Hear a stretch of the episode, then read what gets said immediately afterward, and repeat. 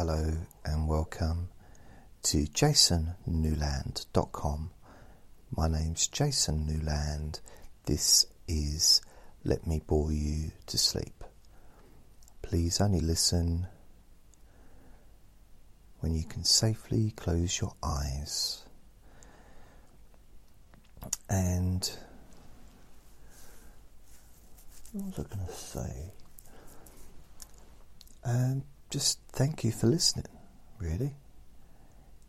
And just to let you know that all of my recordings, all of my videos, everything is all on my website. It's all organised. So it's quite a good place to go, you know, to find stuff. Because some people are surprised that I do other things other than this podcast. So I get the occasional message on Facebook saying, uh, do you have any, do you do any, uh, do you have any uh, sessions for anxiety? And then I post, you know, send them the link to my podcast for anxiety, uh, which has got sixty-three sessions. I've got hundreds of relaxation sessions on a podcast, you know, so it's over, what was it? It's over one thousand one hundred recordings that I have on my website. And they're all available to download, to stream. So yeah, I'm thinking of, um, well basically I'm running out of space on the, with Spreaker, which is the podcast host. I'm running out of space on there for my recordings. So I'm kind of having to delete older ones from the from one of my podcasts, which is okay at the moment because it doesn't interfere with the website, um, because I've kept them on the actual podcast, you know, the original podcasts. And none of this, I think, makes sense, actually. But, but, but, but, but, but, what I'm thinking of doing is deleting maybe like the older, the archive recordings from this re- this podcast, from Deep Sleep Whisper Podcast, um, and, you know, delete them from the podcast and then still have them on the website, but have them available to download at a, uh, you know, that people are paid to download them. Because it's either that or it's going to cost me an extra like fifty, fifty, sixty, yeah, like fifty dollars a month extra for the next tariff um, subscription that I've got, which I'm going to run out of space very quickly. Um, it's part of the reason why I've been doing less recordings um, the last couple of weeks, because I know that I'm fast running out of space. So I need to think of a solution for that. And but at the same time, I don't want to take them off completely, because it just seems a shame to have all these recordings and then sort of start taking off hundreds hundreds of recordings, because I'm running out of space on the podcasts, you know, that I'm using. So, now that's, this is boring. What? This has got to be one of the most boring introductions ever. Um, that is brilliant. So, um, that's what I'm thinking of doing, but I need to look into how to do it on my website so that I'm not taking you to a different website in order to purchase those that want to, like the older recordings. So I'll just, I'm, just, I'm going to look into it. So I'm going to look into it tonight when I've recorded this. I'm going to spend the night doing that. So it's, I'll be uploading this about half twelve on Monday morning. Monday the thirtieth, I think. I think it's the twelfth today. But it'll be the thirteenth when I actually finish the recording, so this will be classed as Monday's recording. So whatever whatever time I upload it and release it, that's the day it is, generally. Unless I make a recording earlier and I just don't get around to, you know, editing and doing all that stuff. But this will be this will be Monday's recording. So that's it. Oh, my chair is so squeaky.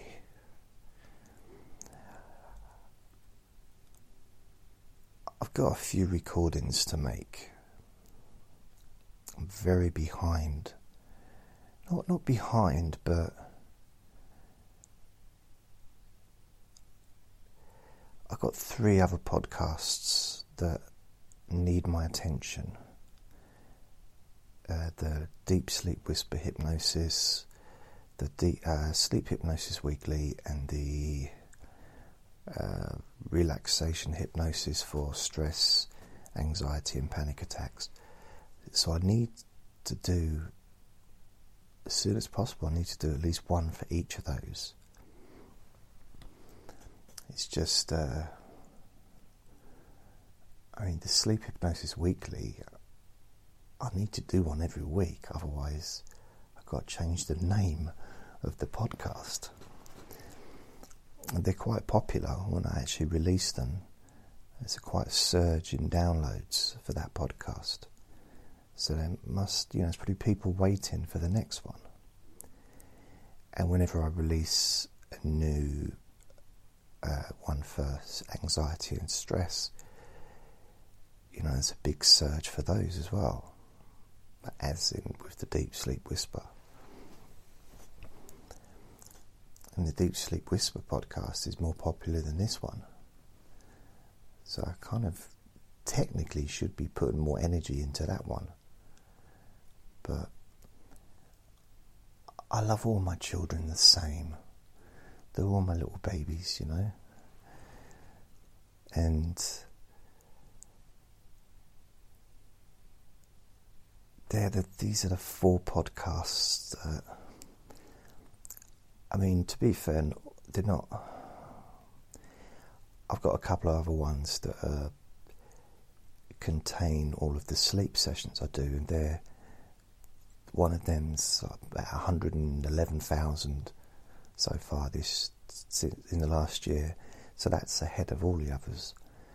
But the Deep Sleep Whisper hit just over one hundred thousand, and then the other sleep session and sleep podcast is, well, yesterday it was on ninety-nine thousand. So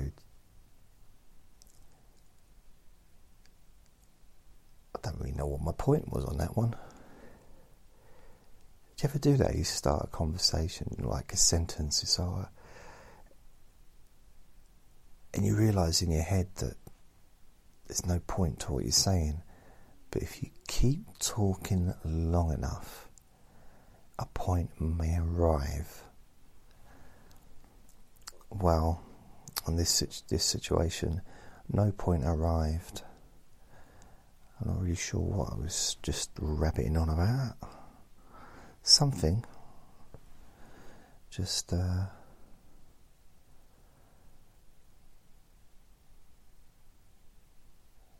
yeah. So I've been thinking. Happen, happens occasionally, but I've been thinking. Um, there's a few little things happening in my life at the moment, which are interesting. And one of those things is the master's degree. Can you hear that? It's my stomach. I've just eaten, so my stomach shouldn't really be making those noises. But it is. It's like a drain emptying, or a, a sink emptying, you know? Like that. So I... I didn't hear last week, even though I did call them on Friday, uh, the university admissions team, about where the where it's going, you know, what's happening, am I, how's my application proceeding, and I need to know as soon as possible, just for the travel. Um, I was I went online last night to have a look at uh, the cost of travelling to where the university is, and there's a way of sometimes, if I'm prepared, I'm laughing at this. If I'm prepared to catch the, you know, four forty-nine train in the morning, then I can get a return for possibly thirty pounds, maybe even twenty-five pounds if I book in advance. But the normal price is about fifty-nine pounds if I just go in the morning, you know, sort of. If it, if the day starts at nine, it's a two-hour journey on the train, so I'm going to need to catch the six o'clock train anyway, which is, it's early. That, that's early o'clock, isn't it? That's, uh, you know, I just don't know. Not sure how I'm feeling about that. I need to look more in depth into it, because according to this, it might be a train going to Liverpool Street, London, which means the early morning trains are so jam-packed. It would, uh, even at that time, you'd think six o'clock in the morning, or seven, you know, it'd be a lot quieter than the eight o'clock train. Well, actually, no. It's ridiculous, you know. The reason I know is because I used to, I've done the journey, I've done the journey early, and it's proper busy, really busy. So there's lots of people going in early to avoid to avoid the peak travel, and end up filling the trains anyway. So it's, I reckon if they had enough trains, if they had carriages,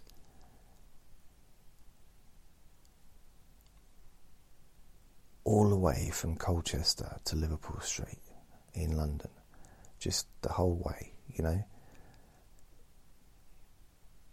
you could probably walk it in less time. No, you couldn't, could you? sixty miles. It's about an hour on a train just under an hour. How long did it take to walk sixty miles? Probably about, what, ten hours? Yeah, I think what would be better is to have an escalator. Do you know the do you know the ones that they have at airports that are flat?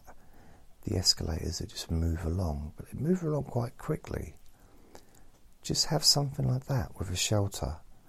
Instead of a train, just let people stand and maybe have a, you take your own seat if you want. But I'm not sure of that. Maybe have some seats at the side for those that need to. But just have it move really quickly. And then you could just get on any time you wanted. And it's just continuously going.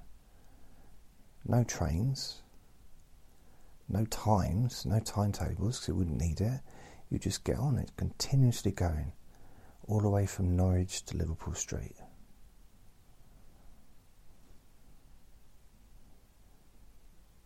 Yeah.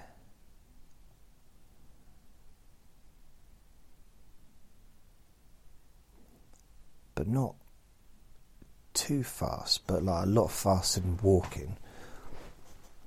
So have it so you're walking maybe, if it goes ten miles an hour, you could stand on something that was going ten miles an hour. It's not that fast, is it? So ten miles an hour, it only takes six hours, oh, maybe, maybe not then.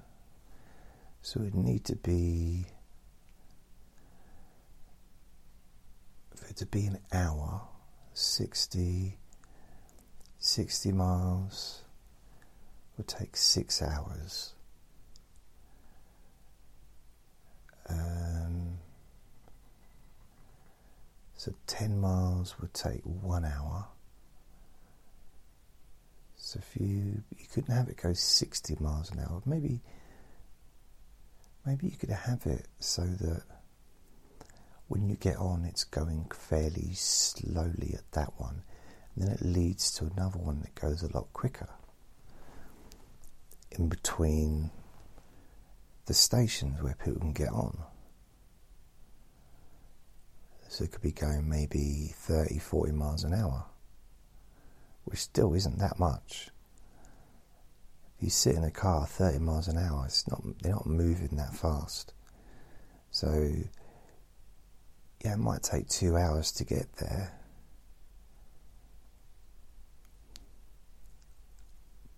but you could continuously get on it all day and all night without trains, without train drivers, without having to sort of, you know, wait for the train to get filled before it leaves. You never have to, the train will never have to stop. So all those stoppages adds to the the, the travel time, doesn't it?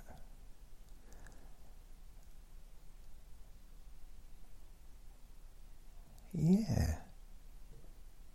And then what you do is when you get to Liverpool Street,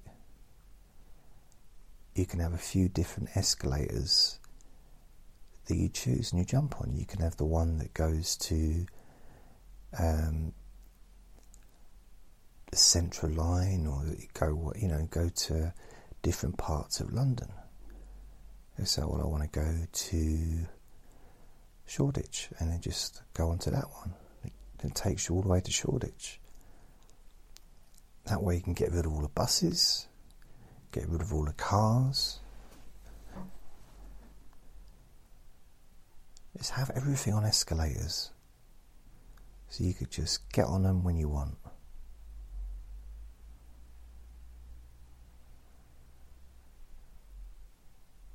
An escalator system.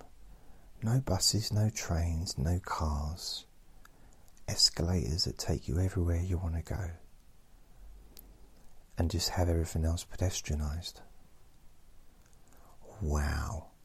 In fact, you could even have, you could even have industrial escalators for deliveries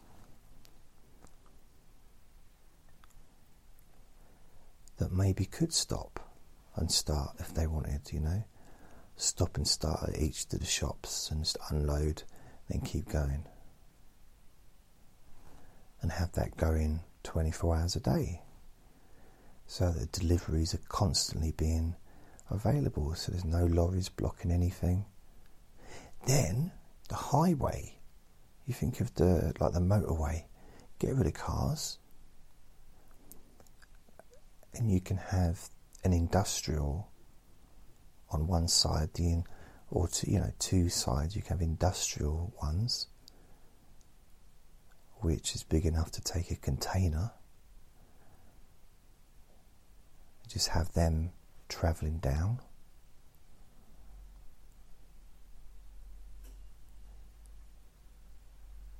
And then have the ones for pedestrians that are the escalator down the motorway.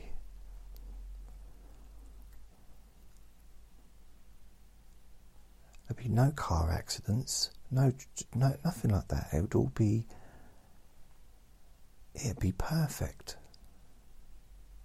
Well, not perfect, because humans are involved, so nothing's going to be perfect when that's the case, but it'll just be, I don't know, it might work. Then we got rid of all the cars and all the lorries, the pollution that that's caused.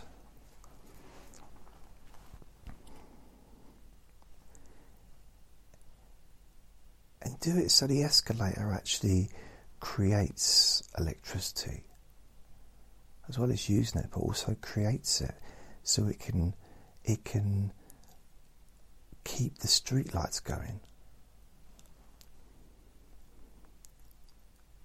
So even when no one's using it, it keeps going, but the lights in the street keep going, it keeps the houses, and maybe you could have solar, this, all the solar um, panels on buildings could be used to power the escalators.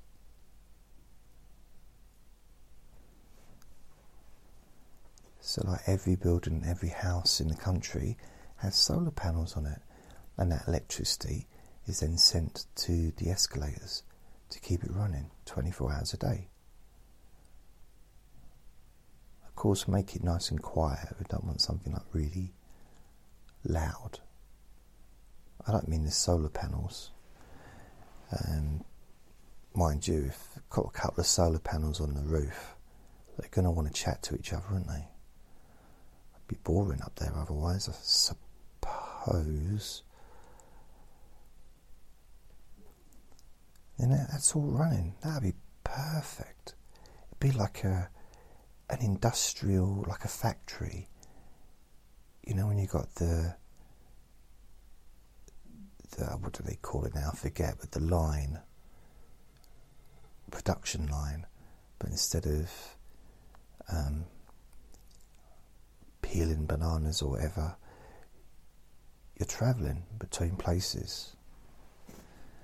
I don't know if they have production lines for peeling bananas, but you know, packaging stuff. I once worked in a place where my job was screwing.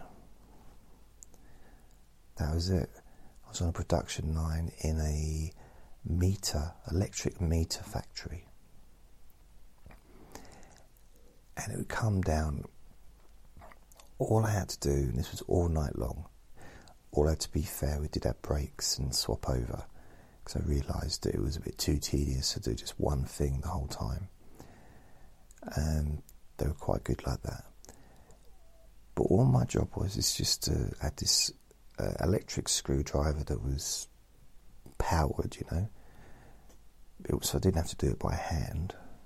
I used to have to hold it in my hand because I tried to do it with me with my mouth, but one of my fillings fell out, the vibration. So, so I used my hand, and I and that's all I was doing, just putting a screw in, like a couple of screws, into the meter to keep the meter together.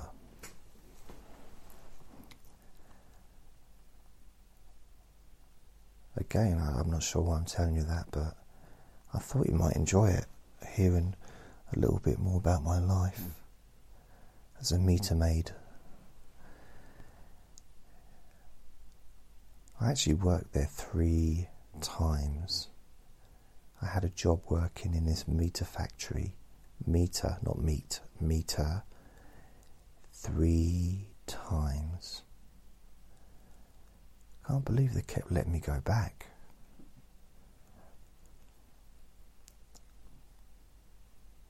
Kind of wish I was still there, really, sometimes.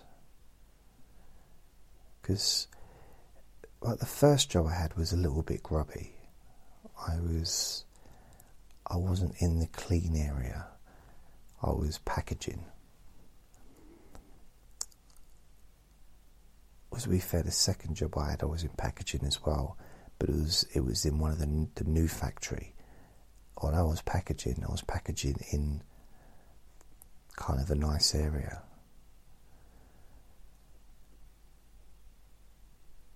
And I think I had a white, did I have a white coat on? Like a lab coat? Or it might have been brown. I think it was brown with the first job I had. And that's where I learnt to make boxes. It was, um, because all the boxes used to come in flat packs on pallets. That's Andre coming to do a, something behind me. Wonder what it could be. I know exactly what he's doing. Oh, lovely. Yeah, don't forget to wipe yourself on the carpet. That's a good boy. And then the third time I worked there, I did a night shift, and I was working in the third factory, like the newest factory. So I ended up working all three. Although no, actually, well, I did, but I was working in the second factory to start with, and then we moved into the third new factory in the summer. And we had, it was quite cool really, we had two weeks off work, full pay, because they were closing down the the business for two weeks while they moved into the new factory. And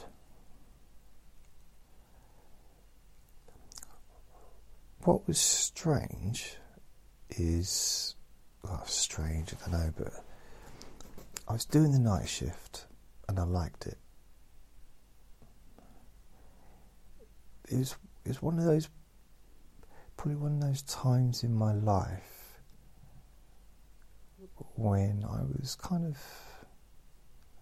things were going quite well for me. Um, I had a girlfriend.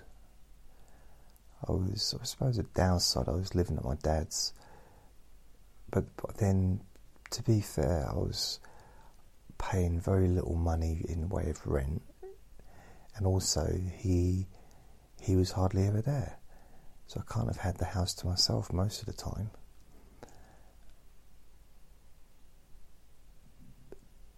And I had money,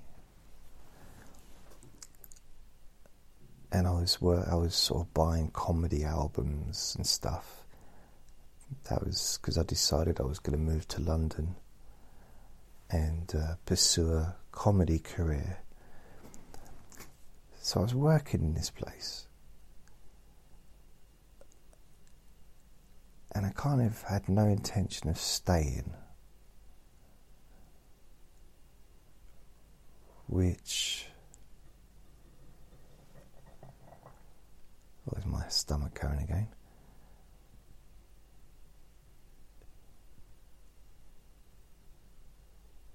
Yeah, I suppose I wasn't completely dedicated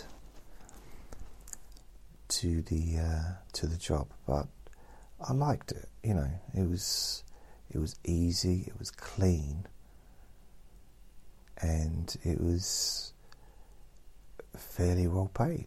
You know, for where I was living,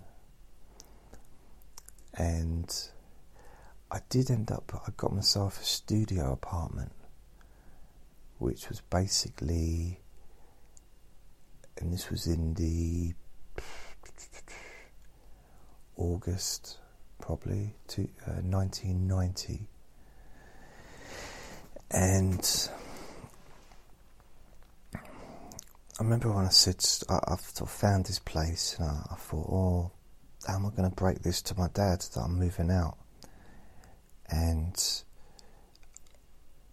I can honestly say, I think to this day, I've never seen him so happy as he was at that point.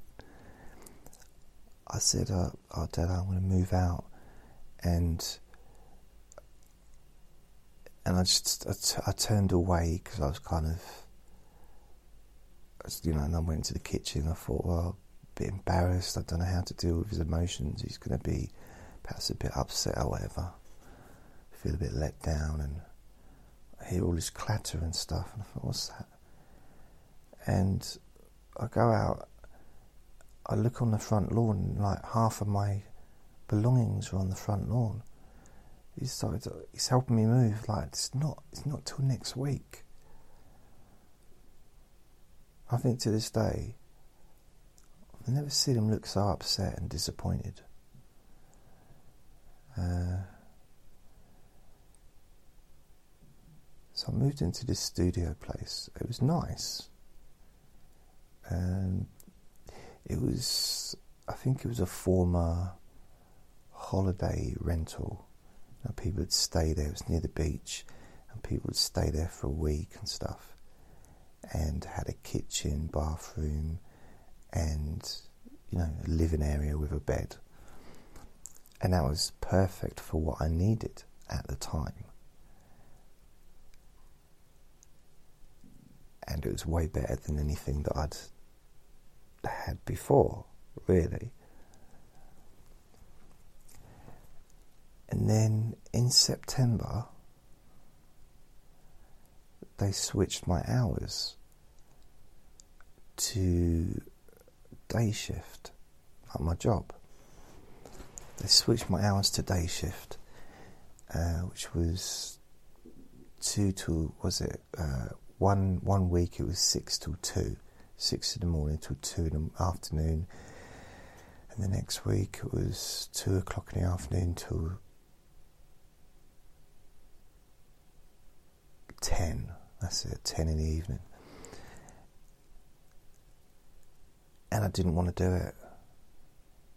I didn't like it. I really. And that's the whole reason I did night shift, is because that's what I wanted to do. I did not want to work during the day. Two till ten, I could do. I could do that for years. That wouldn't bother me. But six in the morning, oh, oh no, no, no, no, no, no, no, no.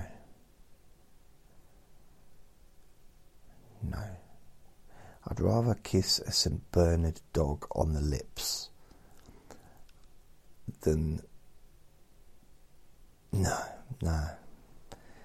So it annoyed me.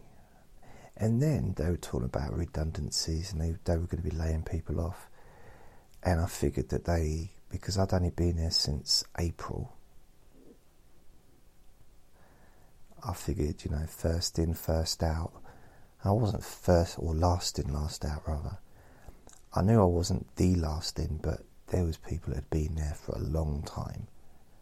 You know, twenty, thirty years, some of them. And so I thought, well, they're going to lay me off, and I just couldn't get out of bed, and I didn't go in, didn't go to work. And, you know, they sacked me. And the ironic thing is, I then had to move out of where I was living because I basically got evicted. I didn't have any, I couldn't afford to pay the rent. And I moved into this little room in the same road as where I grew up from the age of, I think I was living there from nine, nine years old until I was fifteen. Same road, just a little bit further up. Um, probably similar kind of house as well. And I came out of there, and I was also living, there was the people living next to me, the next room, uh, people that I knew. There were a couple of uh, older people. I say older, I was, I was what? I was twenty at that time. They were probably in their, well, at least in their forties, maybe fifties, but at least, at least, you know, in their probably four, late forties, I'd say. And I got on really well with them, actually. I really, and they were, uh, I liked to drink, but they were really friendly to me. They were very kind, very friendly, and gay, you know what I mean? I don't, I don't know if that makes sense, but there's, they had a different lifestyle to what I was living in some ways, but in the same, in a different way, or in the same way, we had the same lifestyle because we were living in the same house, sharing the same bathroom, you know, sharing the same kitchen. So if you're sharing the same bath, the same toilet as somebody, there's a connection. If it's, even if it's just shared germs, there's shared bacteria, there's there's a shared connection. Um, so you know, kind of in the past, I've had I try and get on with people, you know, in those kind of situations. But these these were lovely, and they were very helpful, very good with advice. So I was very, I was young, but I think I was younger than my years mentally, and they were very reassuring, helped me financially with, they didn't give me money, but they helped me figure out how I could afford to pay the rent and all that stuff, which, to be fair, I don't think anyone's ever done since. And I've not really asked anyone to do that, but they, I don't know, I just, I don't know why, I'm feeling grateful for them. And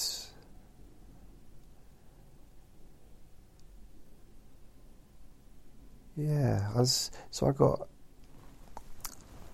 I got a couple of part-time jobs to cover me. Uh, I got a morning cleaning job in the local supermarket, which I liked, actually. Well, which is ironic, because I was getting up at five o'clock every morning. How's that for irony for you? So I kind of pretty much left the job because I didn't want to get up early every day, and I ended up getting up even earlier every day.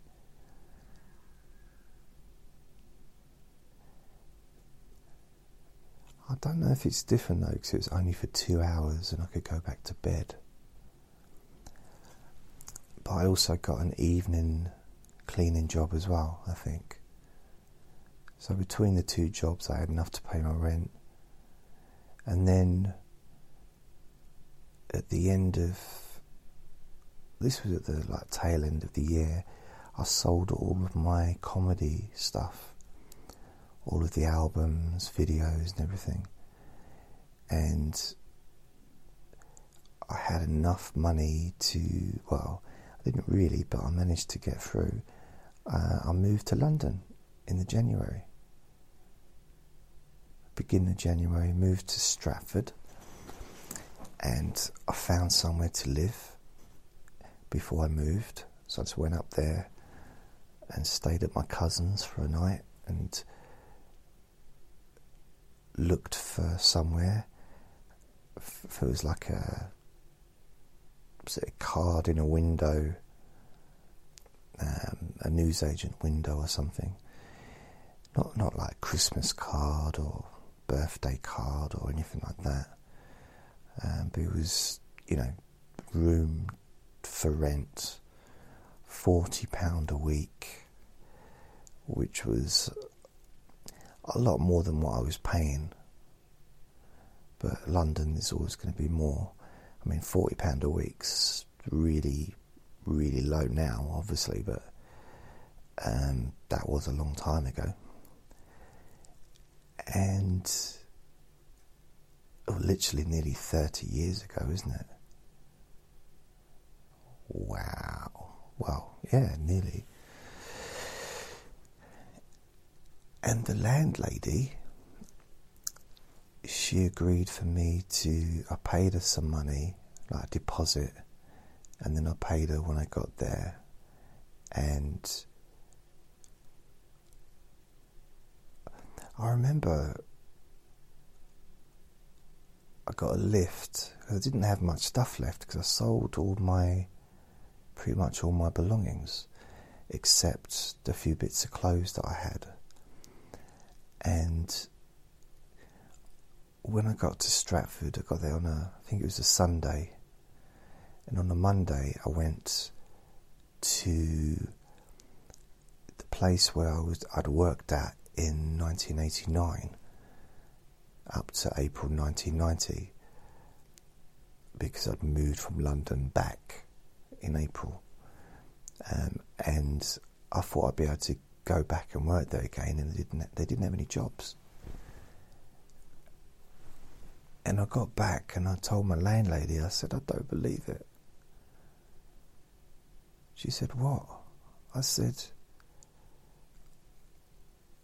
I just don't believe it. She said, what, what don't you believe? I said, why are you being, why are you being like that? She said, I'm trying to watch television. I said, oh, okay. I said, what were you watching? She said, well, well you must know, I'm watching Countdown. I said, oh, okay. I said, um, the job that I told you I'd got, I haven't. And she said, well, are you going to pay the rent then? I said, I don't know. It's then that I realised some people, when they're motivated, they'll go out of their way to help you. And that's what she did. She went out of her way. She told me, leave with me. And then a few hours later, she called me down. She didn't cool me down. I wasn't like, you know, I'd come out of the oven and I was like, oh, too hot to eat. She called, called me down because I was upstairs. She says, Jason, Jason. And uh, so I go down, and she's standing there with her, a, well, she's not, she's sitting down, but she's got a lady standing there, and she said, let me introduce you to Marcella, or what, I don't know what her name was. And she said, oh, okay, right. She said, um, she said, hi, and she was the H R, or the human resources for a bakery, the the bakery in Wolverhampton. Like, she was in charge of employment. And I mean, she's really high up. She was in charge of everything. It was a huge company, which I didn't realise. Anyway, she said, uh, uh, there's a position going in the canteen in the bakery. um, you'd just be cooking food basically and serving it to the to the workers. So you won't actually be working in the bakery as such, like not with the bread, but you'll be working in the the canteen. And I said, wow. To be fair, I'd have accepted anything. And she she said, she said, what did you say? I said, nothing. I'm talking to the audience for the podcast. She said, what's a podcast? I said, don't worry. It doesn't matter. She said, oh, okay, that's a bit weird. Not sure if uh, you'd be the right candidate. I said, well, I'll do anything. I'll, I'm very grateful for an opportunity. She said, it, it's serving people food. It's not really an opportunity. I said, well, it is, because I need, I need to work. I need to do. And she said, it'll be, won't be high pay or anything, but it'll be, because we didn't have minimum wage back then, but it was, it was okay. I was probably earning, I don't know how much I was earning. I was earning enough to pay the rent, buy food and have money left over. So I was probably earning probably one hundred and forty pounds a week, maybe one hundred and twenty, I don't know, something like that.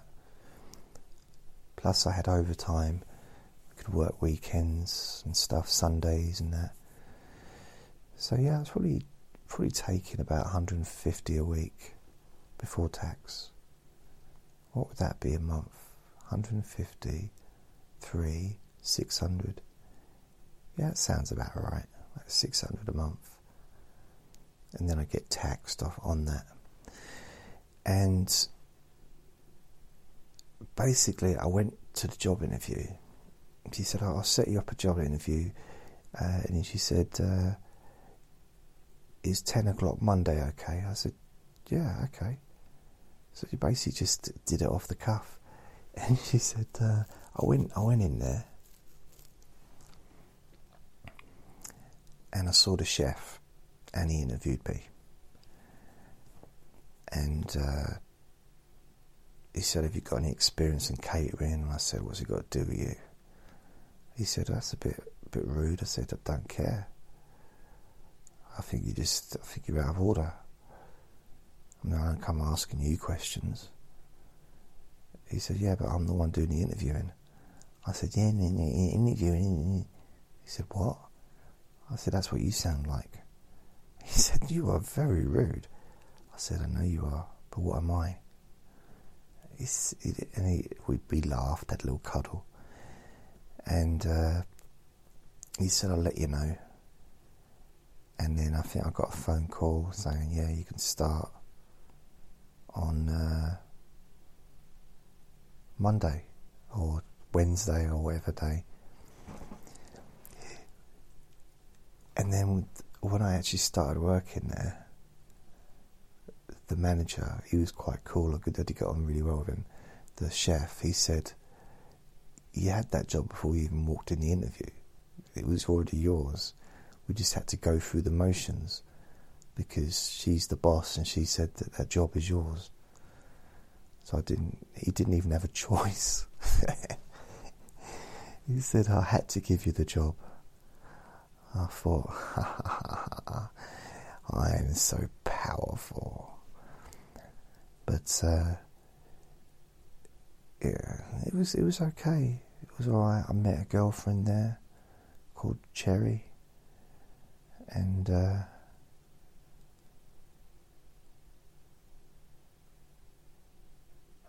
it was quite. I was there from not one January until probably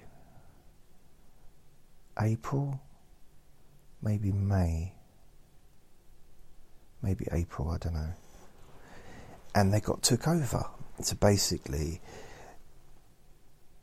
the canteen got taken over by an agency, and because I think the factory decided it'd be cheaper to have an agency come in and have their own staff, pay their own wages,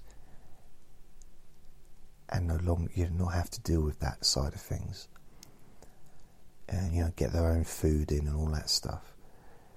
So um,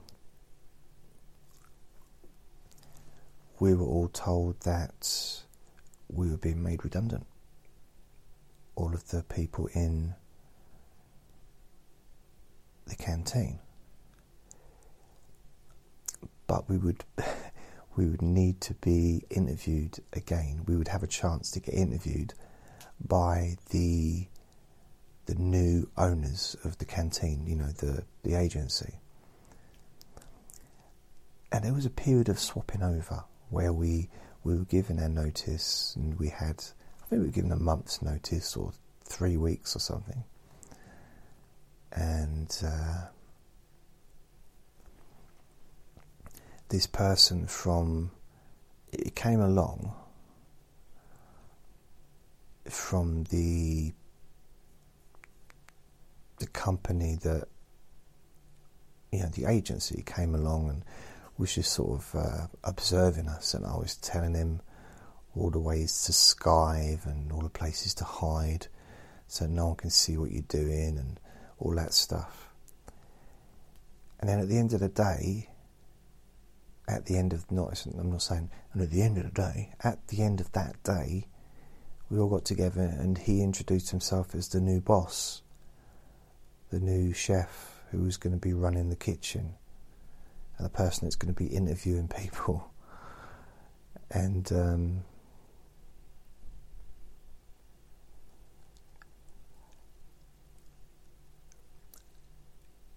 previous to that, previous to that, one of the managers of the actual bakery, the bakery side which made the bread, offered me a job in the bakery because he'd heard about the, you know, the redundancies, and he he liked me, so we got on. And he, and I said no to start with because I didn't fancy it, because it was all hours, and I liked being able to work during the day and then being able to go out to comedy clubs in the evening and having my weekends off. And I knew that that wouldn't be the case if I worked in the actual bakery, although I'd be earning a lot more money. Well, after I pretty much uh, made myself redundant twice in one day by um, being extremely cheeky to the the new boss of the canteen, I decided to go and chase up the job that was offered to me. And I said, "Oi, is that job still available?" He said, "Yeah, you can start Monday." And that was it, because I was already an employee of the bakery still. So they just, no interview, nothing like that, just start Monday, be here at six o'clock. Again, starting at six. Which is why I left the other job, because I didn't want to get up so early. And I still ended up getting up early. And when I was in the bakery, I still ended up, when I was in the canteen, I had to be there at like seven o'clock every day. So yeah, it's, uh, so that's what I did. I ended up working in the bakery, in the actual bakery itself, which was hard, very hot work, very hot, especially in the summer. Well, all year round, but it's like, oh. But here's the irony. It's not really irony, but something I found out when I was still living in the other town, when I'd uh, left the job because they were making redundancies, uh, left before I thought I was going to get made redundant. One of the managers, or you know, team leaders, was actually living opposite me. And I saw her and another one of the team leaders who was actually my team leader. And she said to me, "Why did you leave?" And I said, "Because you were made completely redundant." And I'd only been there a few months, so I figured that you'd be laying me off first. And she said, no, you'd never would have laid you off. We want to get rid of all the dead wood. Which, you know, but I don't know if they were her words, but she said, we wouldn't have got rid of you. It's, there's people in there that, that have been there for years and they don't do anything. They just sit there. And I was like, oh, okay. I didn't realise that. Be nice to know, wouldn't it, beforehand? Because although the company's closed down now, and nearly every place I've ever worked at seems to have closed down, the chip shop, they're gone. The pub I worked at's gone. The comedy club's gone. The insurance company I worked at's gone.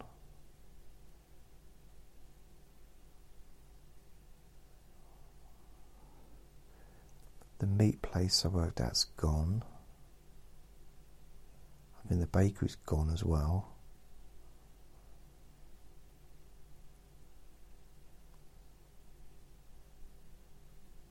There's been quite a few redundancies along the way, as well as, yeah, the, the canvassing that went, made redundant there, but that was just like, got no more work for you, bye. And then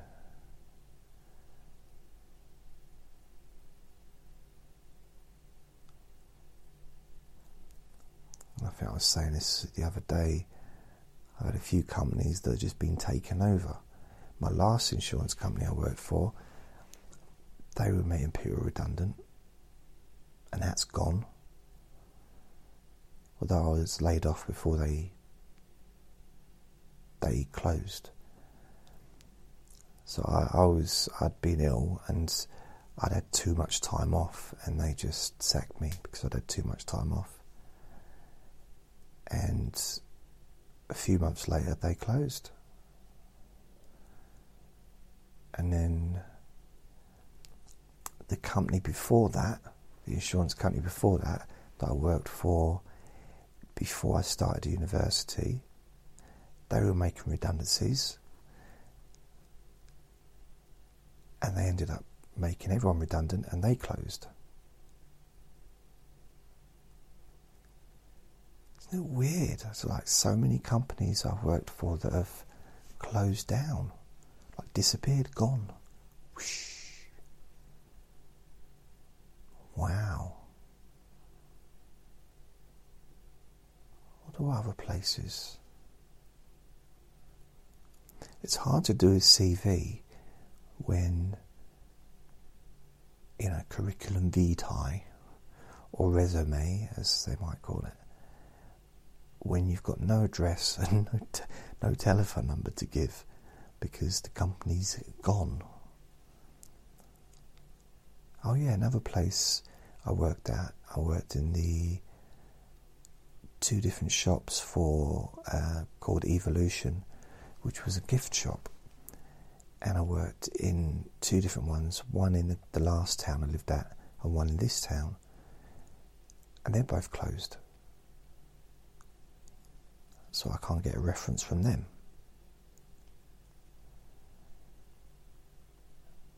So when I applied for my master's degree, they needed a reference.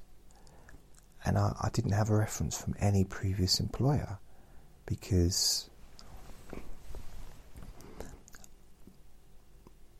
my last employer closed down, so they're gone. Before that, I was self-employed.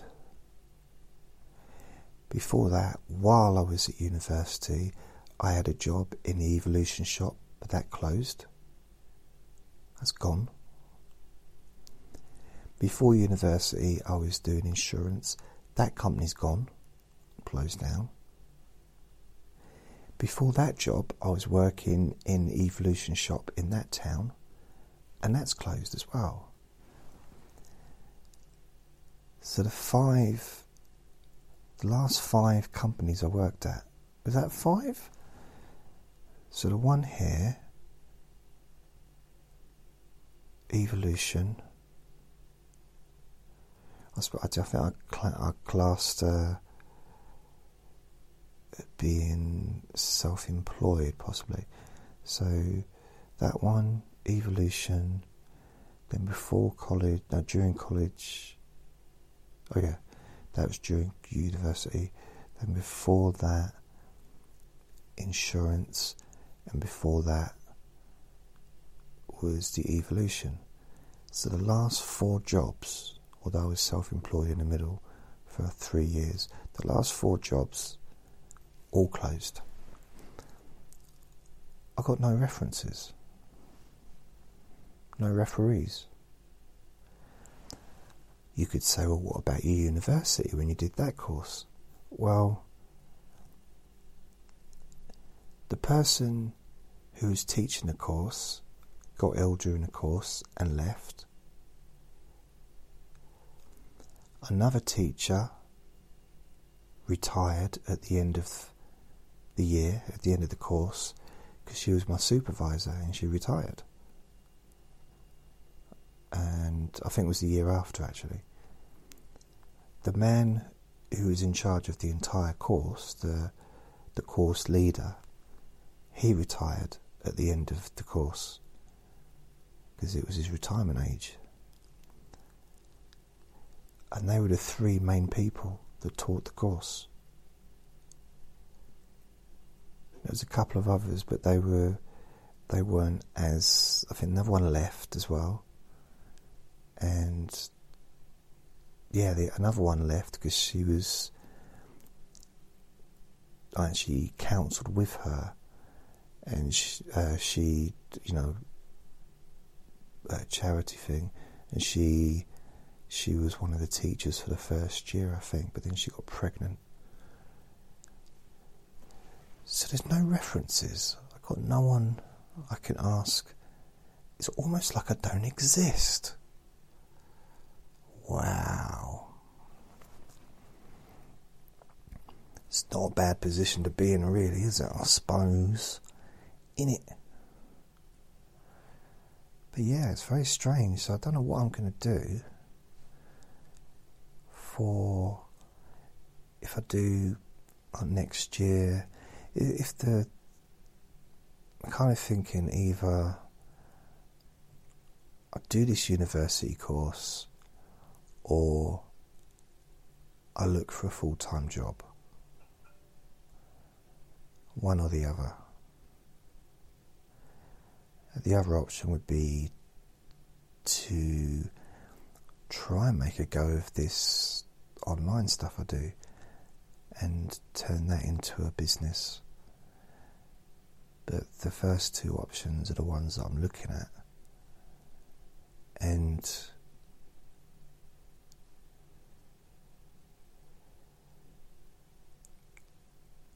don't know what I'm going to do if I go for the job, what I'm going to put down for references, because you need to have a reference. That's going to be a bit strange. Oh well. So that's the end of this recording, and I've yet again managed to talk for an hour about very little. Very, very little. So I wish you all the best. Please remember to be kind to yourself, because you deserve to be happy. Lots of love.